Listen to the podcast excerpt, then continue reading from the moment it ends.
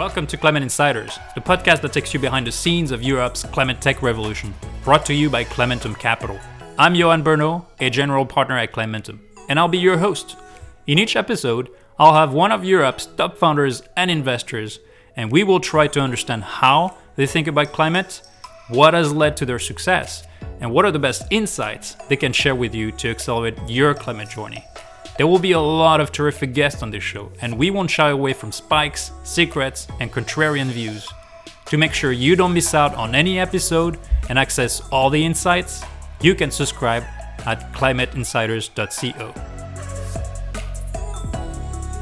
Hey guys, welcome back to another season of Climate Insiders. We are back after a little break and we're more optimistic than ever. We worked hard to bring you an incredible lineup of founders, investors, and thought leaders. And our first guest is Keiran Whitaker, the founder of Entocycle. Entocycle is an insect farming startup based out of London. They commercialize high tech insect breeding modules to enable efficient and scalable insect farming globally. He worked for five years as a scuba diving instructor, studied environmental design, and has become, over the years, one of the world's top experts in entomology. He knows everything about insects. Entocycle attended Y Combinator's summer 2017 batch and have been backed since by top investors like Lower Carbon Capital, Climentum Capital, Teampact Ventures, and many others. In this episode, we touch on why insect farming is at a turning point due to COVID, the war in Ukraine, and the global protein shortage, the magical properties of insects to turn waste into highly nutritious protein, why Europe seems to have the lead today and uh, the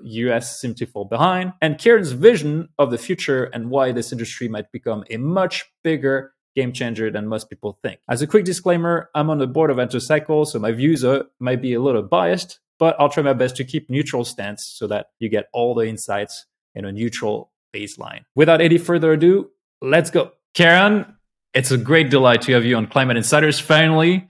Welcome to the show. Thank you very much. It's a pleasure to be here. So first of all, how do you go from going from a scuba diving instructor to a venture-backed startup founder? Was it a peaceful and rosy path?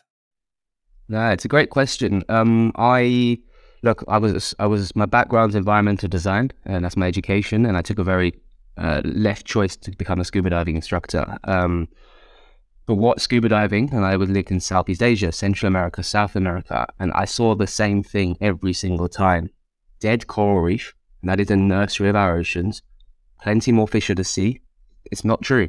We have eaten apparently 51% of all fish, and I've seen it with my own eyes. So everywhere that I've lived, you don't see fish. You go to some of the few controlled areas of the world, like Komodo National Park, and you see thousands of beautiful fish, and they're everywhere. And then you go to where people actually interact, and we have created underwater deserts.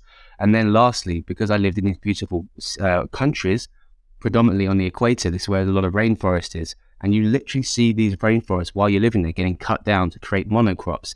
And the scary thing about this is actually it's not to feed us directly. Most of this is actually to create large monoculture crops, large products that we then ship internationally around the world to feed animals. And we're losing all that value. And because, you know, in, in each country, we have amazing farmers, we have amazing people trying to create local products, but the international supply chain to provide the, the food, the feed for these animals is, is devastating. But because it's over there, we forget about it. So I said, no, enough is enough. I can't, I can't just sit here. I can't sit on the beach. I can't live a life of luxury you know, enjoyment when I see this damage. And that's what drove me to start Entocycle. Um, and that's what drove me to farm insects at mass scale.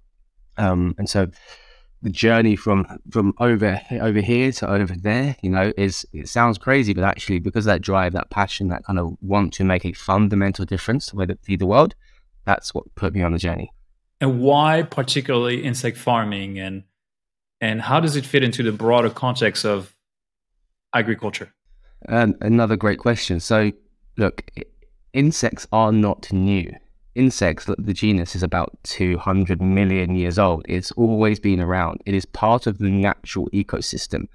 The, the, the apple falls from the tree the worm eats the apple the bird eats the worm and up we go up the food web. Add that into society. We make food waste.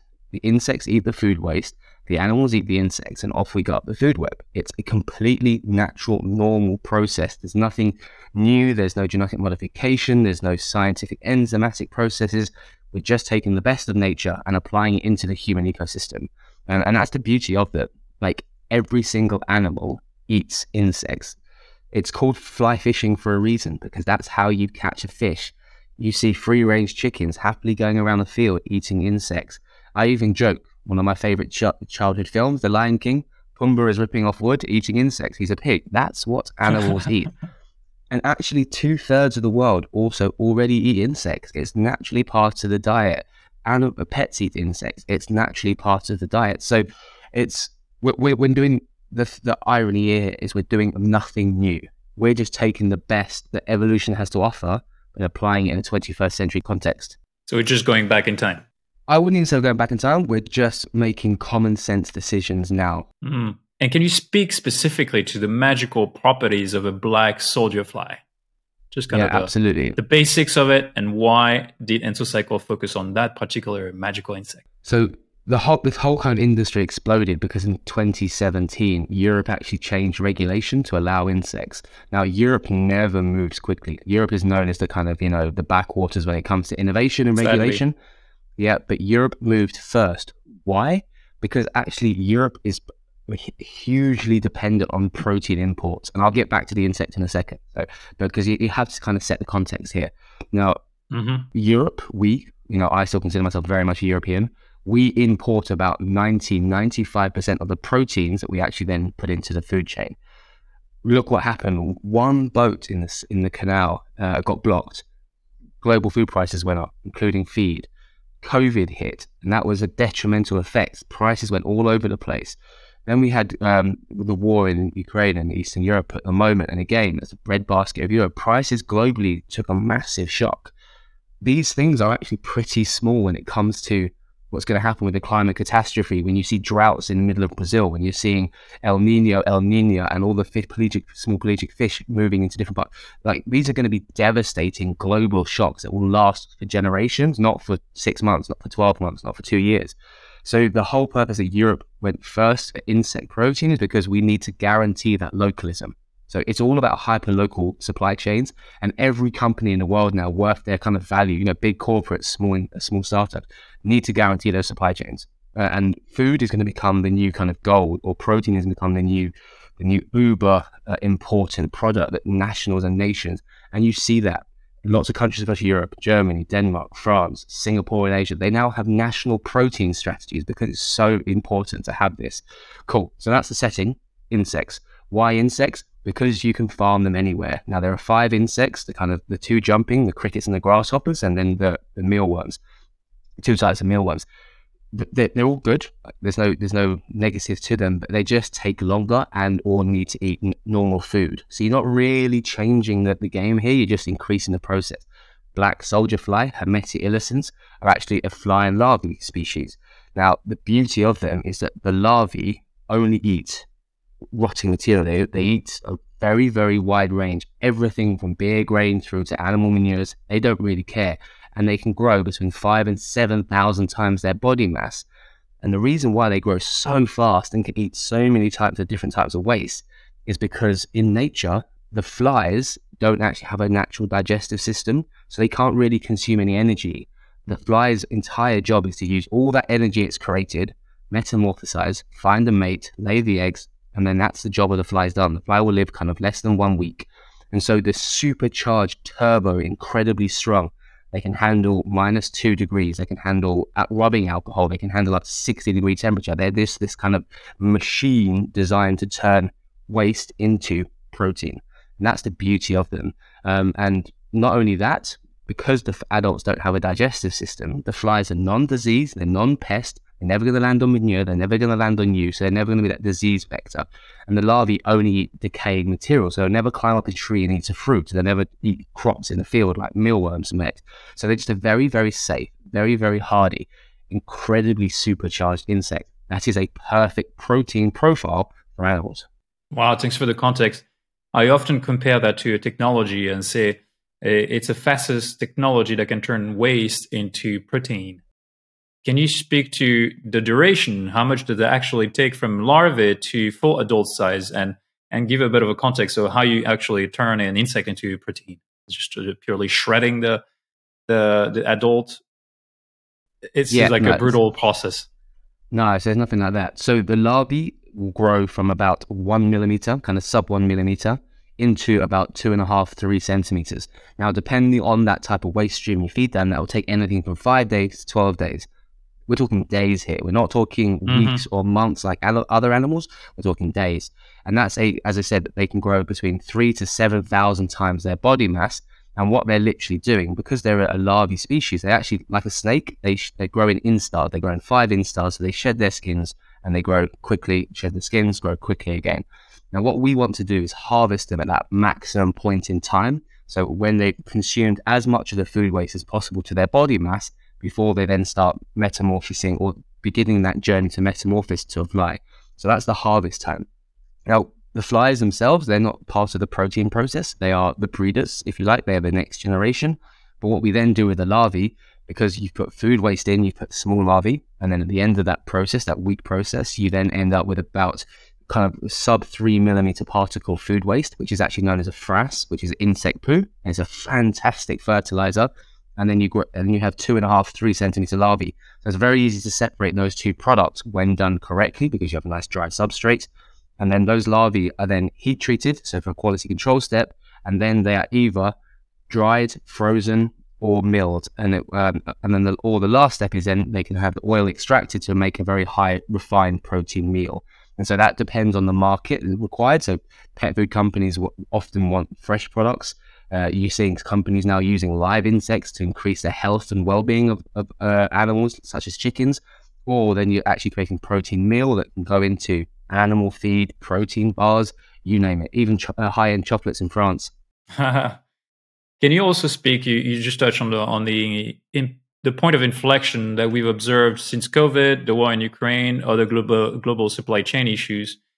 Can you speak? You and I spoke about that. The gold rush that we're observing in emerging markets, particularly in you know tropical places like Africa. Can you explain exactly? Give us sort of a the bit of a the, the bird's eye view of what's happening there and why is it happening so rapidly? Cool. So often the question I get is, well, everyone's going vegan, aren't they? Like myself, I'm very, very food conscious, but that is not the reality on a global scale. For every Westerner who goes flexitarian, vegetarian, vegan, you then have a hundred people in, in developing economies who, who are becoming uh, assumed and accustomed to a westernized diet. So that means meat, that means chicken, that means beef, that means pork, depending on the parts of the world you're in. And so you, are looking at this kind of 50 to 1, 100 to 1 structure, which means the curve and demand for meat, protein, is going to grow by about 70%. So we're going to face about a 60 million ton shortfall. Again, that's not the farming of the animals. That, you know, the farmers do a fantastic job working, farming, being healthy. But the feed that they produce is actually A, running out, and B, has probably the highest environmental uh, cost to farming the animal. So the latest reports have shown that in, in poultry farming, for example, nearly 75% of the carbon and the environmental footprint comes from the feed, not from the farming. So no matter how good companies are, no matter how good supermarkets are on that 25% in creating, you know, reducing the carbon footprint, 75% comes from that supply chain. And that's where we fit in. Not only are insects produced locally, but it can actually be a zero carbon or a carbon capture protein when used on the right waste. So you turn 75% negativity into a positive. And so it's, it's, it's a win win win for everybody. You get local protein, you recycle food waste, you get food guaranteed, and it's better and healthier for animals because lo and behold, insects have been, animals have been eating insects forever. And particularly in Africa, where it is a real uh, game changer because that means decentralizing protein production. You don't rely on the, the supply chain, deforesting the Amazon forest, shipping that to, to locally. You can literally rely on, on local locally sourced waste. And why is that so game changing in, in, in those territories that historically didn't rely, could not rely on their own chain? Yeah, absolutely. And so, so you're seeing, and again, there is local knowledge, there is local know-how, there's local structures that will then mean they can use other alternative products combining with insect protein to actually then feed these animals. Um, again, it's out of sight, out of mind mentality is, is often the case here. The damage is happening over there, therefore we don't have to care about it. But in reality, what it means is global supply chains mean that it's the damage is happening here, the damage is happening now, and it's only going to get worse. So insects are a beautiful solution to a lot of problems around the world, but hyper local production. So we're talking in country or even vertically integrated in supply chains. So you just touched on that. Uh, one of the key advantages of insect farming is its low environmental impact compared to traditional agriculture processes. But how do you safeguard the positive impact of insect farming when, if you think about it, if you reach scalability, you could turn into growing your own crops to build your own waste so that you could feed that to your own insects, right? Uh, so pure commercial profitability could push you to grow crops instead of locally sourcing waste. So how do you safeguard against that? Yeah, and you've seen that in other industries like anaerobic digestion, turning you know fermenting food essentially or, or waste into into energy. Um, so there's a couple of ways that this happens. One, the actual waste streams that insects can eat is far broader. So just using, we're not using a mealworm, for example, where a mealworm can only eat grains. So it can only eat grains, therefore it can only eat out of the existing supply chain. When we're focusing predominantly on black soldier fly, and if you look at the market in general, about 95% of the market globally is using black soldier flies, they can eat manures. We're working on projects in East Africa where they're using utilizing human waste. They actually can eat this much wider range of substrates that you know we do not have to think about grains and other products. And what you're actually seeing globally now is the regulation changing and shifting to enable more and more types of waste streams, animal manures, for example, to go into the insect supply chain this is where Europe was ahead and now Europe's slightly behind is that rapid transformation of what you can put into to feed the insects. Reality, the insects do not care what you feed them as long as you give them what they want. You know, they, they love it, human waste. They love animal waste. That's what they've been eating for 2 million years, 10 million years. What we had to do is improve that legislation, but you are seeing it. So being part of groups, being part of governments, you know, uh, you have regions of the world now which are saying, "Yep, we're already on this. We, we will allow any type of food waste into that process." So there's almost there's two factors here. One is the insects themselves have a natural bio, bioavailability to eat loads of types of food waste, so we're not restricted to that that you know risk of becoming vertically dependent on uh, growing our own feed. And then, secondly, actually, global regulation is shifting to enable that. So, you know, we're, we're on the right path here. So you touched on also on Europe um, being ahead, and it seems to me if you look at the the raw numbers and capital raised for companies in Europe, right, uh, namely uh, Ynsect or Innovafeed in France, Protix in the Netherlands, so the behemoth in that space seem all to be Europeans. Why is that? Well, is there a historical reason and justification why Europe still seems ahead when in other sectors we're kind of struggling? Yeah, so I kind of touched on this earlier. It's a great question. It's because Europe is so dependent on protein imports. Europe then went, okay, we will change the regulation. We will then set up investment groups. We will then set up kind of national infrastructure to enable this. And therefore, by, by being first movers, they attracted the first talent, they, they attracted the first companies. And now you're seeing these big corporations growing, doing a, you know, they are build, own, operate factories. So they they say they can do everything. They're building entire factories. They're they're securing the, the feedstock inputs. They're securing the offtake agreements, and then they're developing all of the technology inside. Reality: this is not the way that any industry has scaled or grown.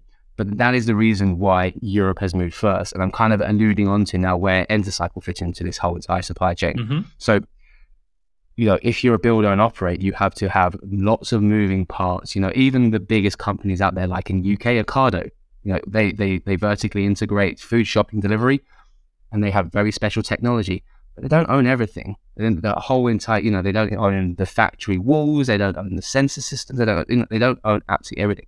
So when you actually break apart insect factory and you look inside it, there are lots of different areas of innovation and specialization. You know, no one has farmed insects at mass scale for a long time. Where we know the future is, and we believe that every single factory will need to have, is computer vision enabled hardware that manages the insects through that system in real time. And we're not talking about thousands of animals, we're not talking about millions of animals here, we're talking about billions of insects in real time that range from the size of a grain of sand all the way through to three dimensional flying flies. And that's tricky. That becomes far more complicated. And that's where Entocycle, we enter the arena. So we, we see these, these existing customers in the space, all these kind of smaller startups around the world, all the new market entrants for them, the waste management companies, animal feed companies, they need accurate solutions to then farming insects at scale. So we provide a suite of technology, starting at the Entosight Neo, which is a computer vision powered neonate counter. We can count thousands, 3,000 neonates per second at a 99% accuracy. That means we can dose accurately the insects. We can feed a box every second. So when you're thinking about large scale factories or even smaller scale facilities, it's all about that accuracy, which means you put the right amount of food waste in, right amount of insects, and then depending on your, your process, you get that accurate product. Because the same thing in this industry, you need to provide an exact product for your customer. So when they're selling to the feed companies, the pet food companies, those guys depend on a really accurate protein product, and we can help enable that. So since you're bringing the the conversation to the the product, let's go let's go right there. One of the top questions that you know immediately you can think of is historically the big players have always taken a fully vertically integrated strategy, right? So they they do end to end insect production, packaging, conditioning, and then they ship or they you know they serve directly the the, the, the customers. Why did you decide to take a picks and shovels approach?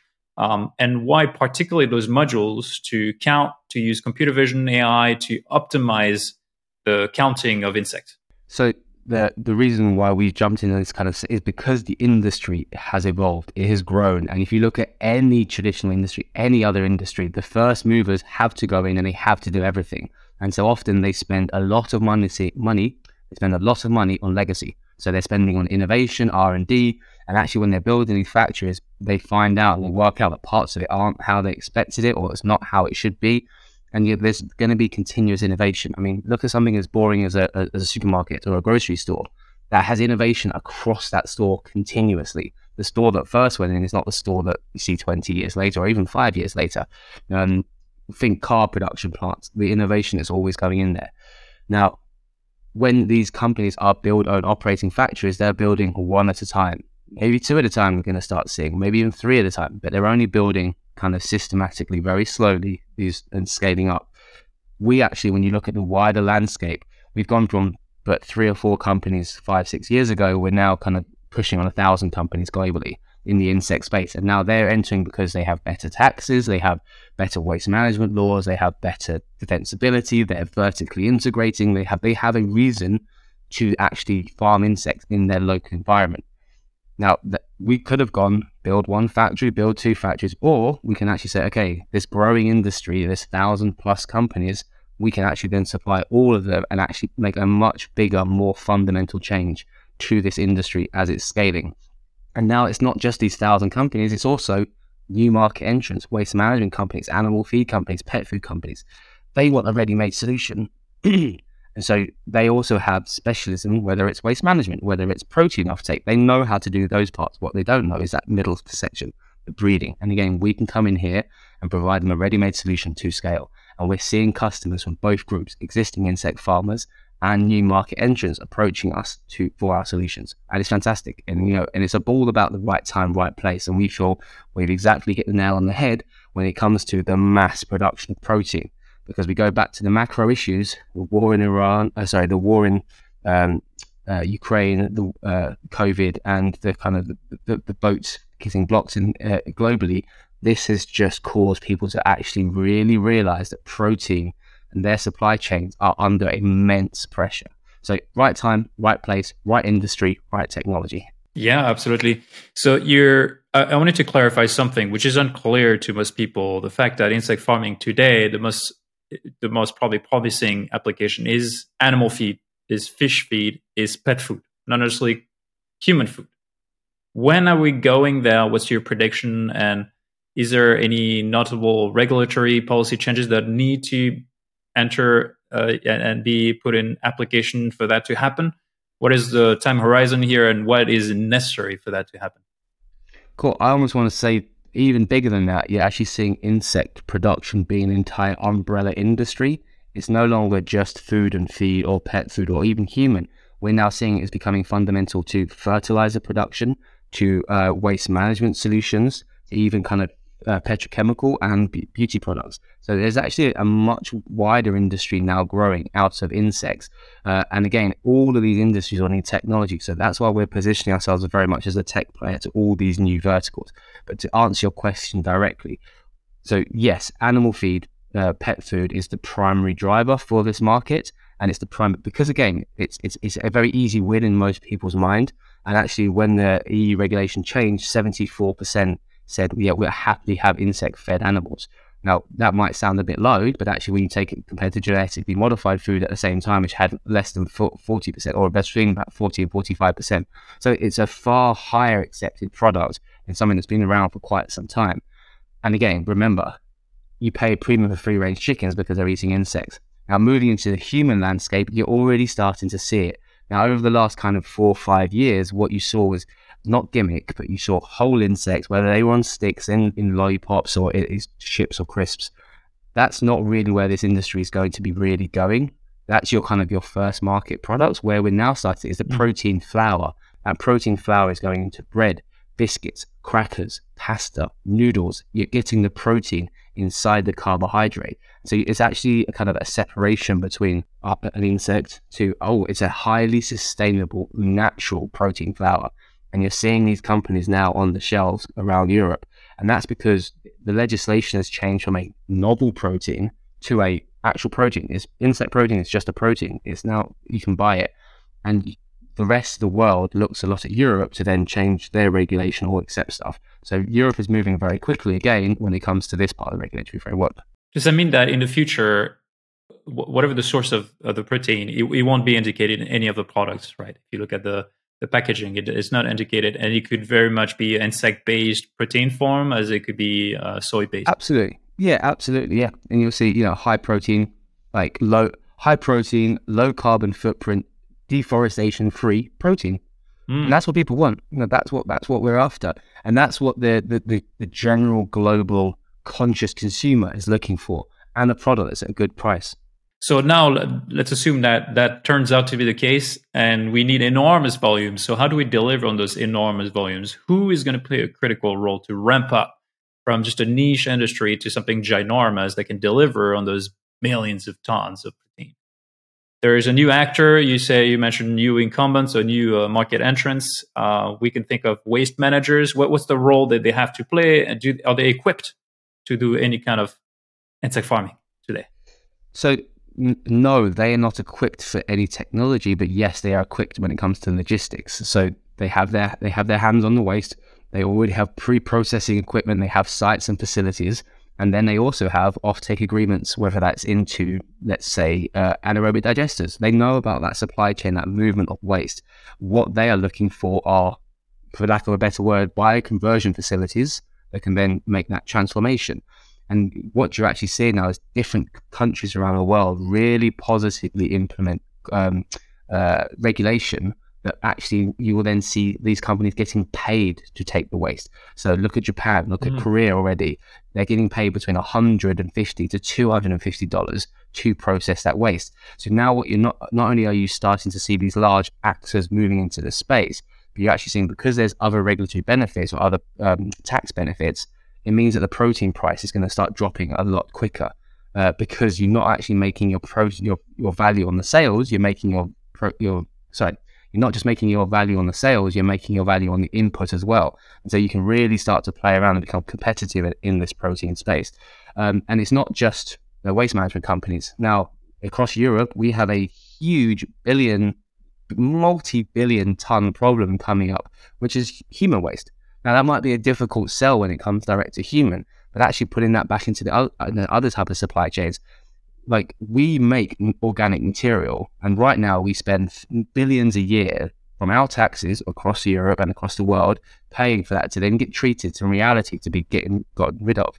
We should actually be capturing those nutrients, capturing. So all of these different industries, we've got the waste. We we we make. I mean, I think it's forty percent of food waste now in, in Europe. We used to be America. We used to go, oh, Americans they waste forty percent. Now in Europe, we're wasting forty percent of the food that is actually grown. And if you look at fork to fork, reality from the farm to our plates is probably more like 50 to 60% because those wonky potatoes we don't know they get buried in the ground. Those kind of uh, fruits that look a little bit off, we, are not even getting from the middleman. Then it comes to the supermarket. So actually, these numbers, we've got the waste.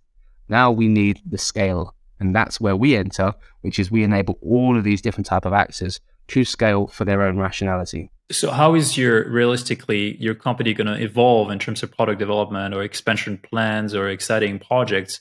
Are you gonna evolve from a, a you know a technological feature set, or because what you're mentioning here as a human uh, problem is much more of a supply chain, right? Is is more about waste collection, waste management than it is about counting the insects and helping develop the the growth. Are, would you ever venture much more upfront in that value chain and handle the waste? So it's a great question, but in reality, no. Look, there are people in this industry, in these in these industries already, who are experts in logistics, experts in offtake rooms, experts in, in even engineering large facilities.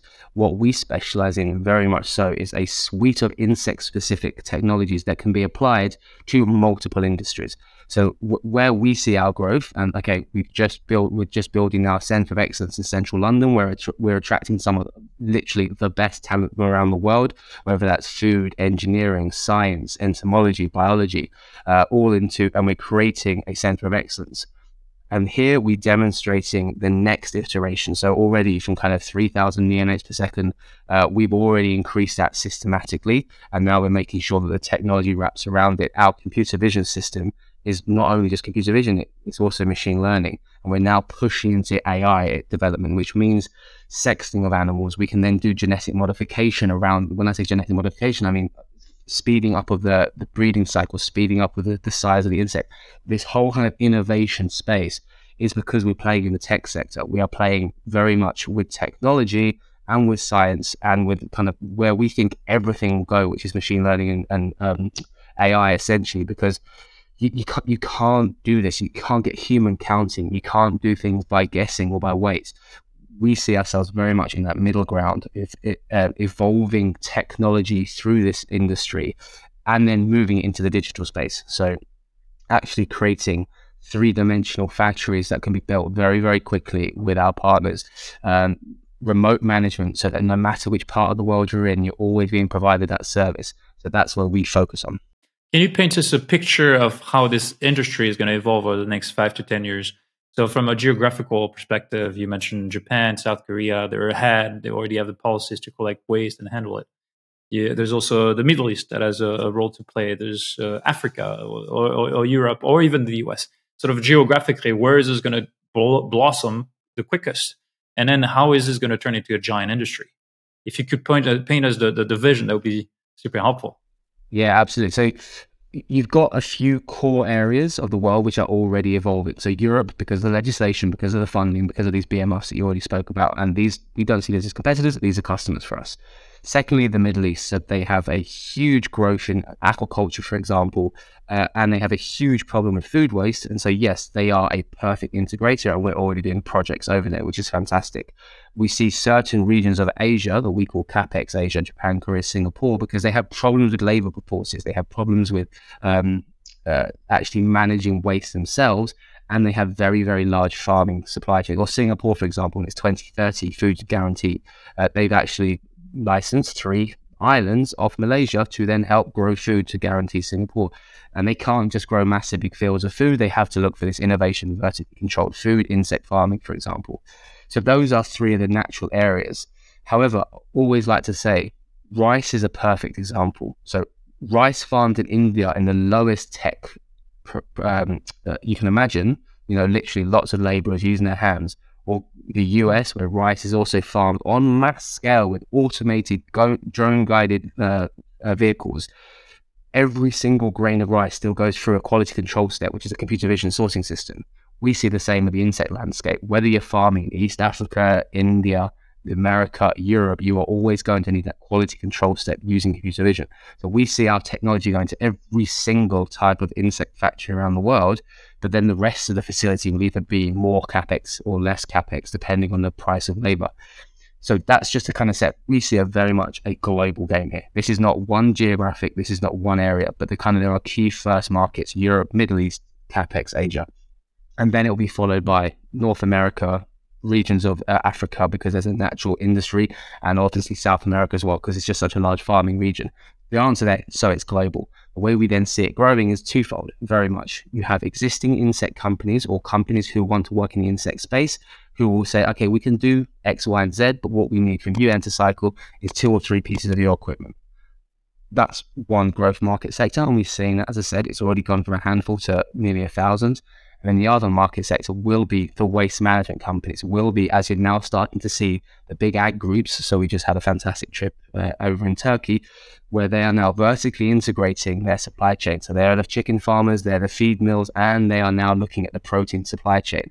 So th- there's not one answer here, which is the beauty of this industry. It is insect farmers, it is waste management companies, it is animal feed companies, it is pet food solutions. It is even people who are looking at fertilizers now. So fertilizers, obviously what happened in um, Ukraine, prices have gone kind of two to three X. And we're seeing phenomenal growth using frass. So anything between 50 to 500 times growth of uh, plants because we're giving them a better, a better solution.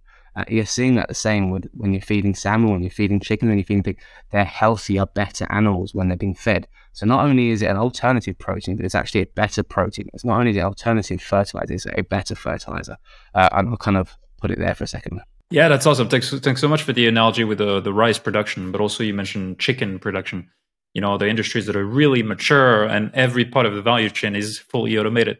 Let's just Absolutely. face it. So the insect farming is just a nascent industry that will mature up to what we're seeing in, in the chicken industry.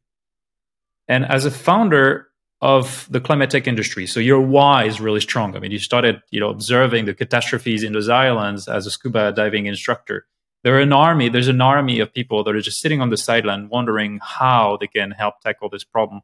And since the insect farming industry is multi-dimensional and it needs to grow in so many different directions what advice would you have to other entrepreneurs that are looking to penetrate the space? You know what kind of problem set would you suggest them to to address? Uh, well first of all i want to say it's not just entrepreneurs it is anybody? Are you an accountant? Mm-hmm. Are you a logistics specialist? Are you a engineer? Are you a scientist? Are you working in oil, gas, finance? You know, like you could easily be turning those talents. Companies like Entocycle, we need you. We literally need every type of skill set under the sun. It's not your scientists from academic academia. It's not your deep tech engineers. It is the entire bandwidth of of the working population that we need. And I think it's not, you know, it's not just Entocycle, that's every climate tech company. Like, there's no need to be specializing in climate tech anymore. Jump on board, find an Entocycle, come and join us, come and join the revolution. Now, when it comes to actually uh, founders or uh, people who are looking to en- um, people who are looking to enter this space, look, food, feed, protein, fertilizers. In a hundred years' time, will we need Facebook? Will we need to order stuff off Amazon instantly in three seconds? Probably not. Do we need social media networks? Probably not. Do we need SaaS platforms? Probably not. Will we need to eat? Will we need clean food? Will we need clean water? Will we need products that actually can, can make humans live? Absolutely. It's never going to go away. So the, the, reason these industries are some of the, the, more difficult to challenge because they're they're very static, they're very traditional. But you are really starting to see innovation right now. This is the kind of the time for innovation in this space. And when you double that down with climate change and the climate catastrophe that's coming, we need people to enter this area. So you can hopefully you can see that like founding a company is hard. Like anyone who tells you it, it's easy, anyone who tells you that they've been on that journey uh, is is talking that is is talking rubbish because it is probably the single hardest thing you'll ever do. And you think you're going to go from point A to point B in two years? No, you're going to go all over the place. You're going to go back 20 steps. Not going to happen. Fall over. Yeah, exactly. And if you're doing that in something you don't really care about and doesn't have any value, there's no mission driven, like it's hard to get out of bed. Like, like I always say, and it's it's quite cheesy that being a founder is not it's a bit like uh, boxing. It's, it's, not how hard you can hit. It's how hard you can get hit and keep going and keep going and keep going and take those kind of those banking crises. Yeah there's you know like there's uh, all these things that you just never see you happening at, at, literally at 11 p.m on a friday night. But actually when you're getting out of bed and you're, and you're trying to encourage people that like what the mission we're doing is fundamental it's not important it's fundamental that makes it a lot easier to get out of bed. That like makes it a lot easier to take those hits. It makes it a lot easier to kind of uh, metamorphosize your business as you as you're growing it. So yes, it's harder, but it's far more rewarding, and you'll be far more driven to actually do it because you know you're making a difference fundamentally to the way that you, me, us as a society live. And so I think that's one of the key answers is that you you need a reason to get out of bed and and fighting the climate catastrophe we're facing you know, it couldn't be a better and bigger one to do. Wow, here, here. And this is going to keep us busy for the rest of our days. Well, thank you so much, Keiran. I think that we're wrapping this episode up. I, this was an awesome conversation, very insightful. I really enjoyed it. Thank you very much. And I just want to say it's amazing having you, yourself, Johan, and Climentum as uh, our lead investors and as like strong uh, supporters of the company. It's fantastic to see that it's not just us as founders, but it's also you as investors who are actually driving change, driving the support, and you know helping. We're fighting hand in hand to make this planet a better place. Thank you very much for the kind words. Indeed, we're building families here, communities. It's not just founders alone and hiring a team, it's the extended team. And we're part of the team. So thanks again. And to all of you, thanks for listening, for your loyalty. Don't forget to subscribe. We have an amazing lineup coming up. Until next time, take care. Thanks for listening to another episode of Climate Insiders, the leading climate tech podcast in Europe. If you've enjoyed this, be sure to subscribe at climateinsiders.co. Climate Insiders is brought to you by Climentum Capital, a late seed to Series A climate tech VC. To learn more about Climentum Capital, apply for funding, or become an LP, visit climentum.com.